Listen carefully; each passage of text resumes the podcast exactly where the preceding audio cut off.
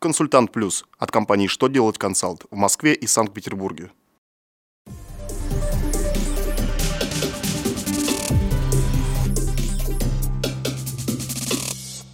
Добрый день! Для вас работает служба информации телеканала «Что делать ТВ».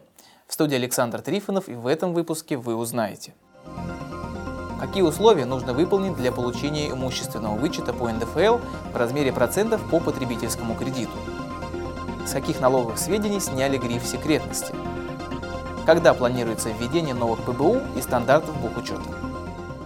Итак, о самом главном по порядку.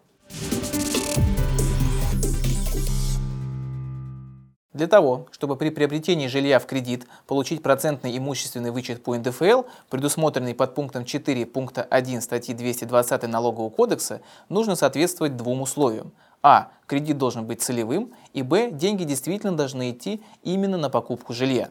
Об этом сообщает Минфин России в очередном письме.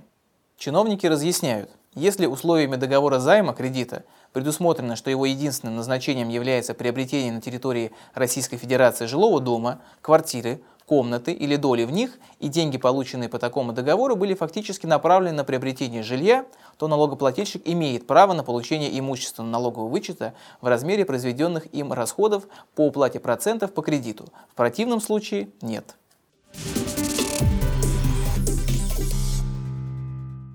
Гриф секретности сняли со многих налоговых сведений.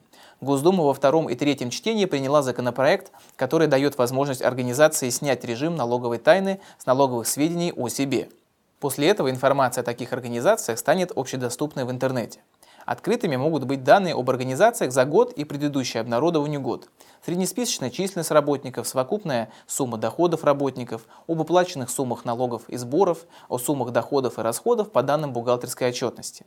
Предполагается, что такие сведения будут размещать на официальном сайте Федеральной налоговой службы России. Изменения дадут возможность налогоплательщикам получать необходимую информацию об организациях-контрагентах и оценивать свои риски с целью дальнейшего заключения с ними гражданско-правовых и трудовых договоров.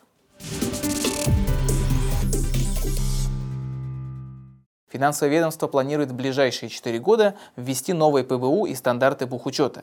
Сейчас текст соответствующего проекта находится на стадии общественного обсуждения и независимой антикоррупционной экспертизы. На период с 2018 по 2020 годы запланировано 5 новых ПБУ. Учетная политика организации, учет активов и обязательств, стоимость которых выражена в инвалюте, учет расчетов по налогу на прибыль, учет госпомощи и информация о прекращаемой деятельности. Разработка новых стандартов намечена на 2016-2018 годы. В частности, во второй половине текущего года уже появятся проекты стандартов запасы, основные средства, документы и документооборот в бухгалтерском учете, бухгалтерская отчетность и нематериальные активы. Применять их нужно будет уже в 2018 году. На этом у меня вся информация. Я благодарю вас за внимание и до новых встреч.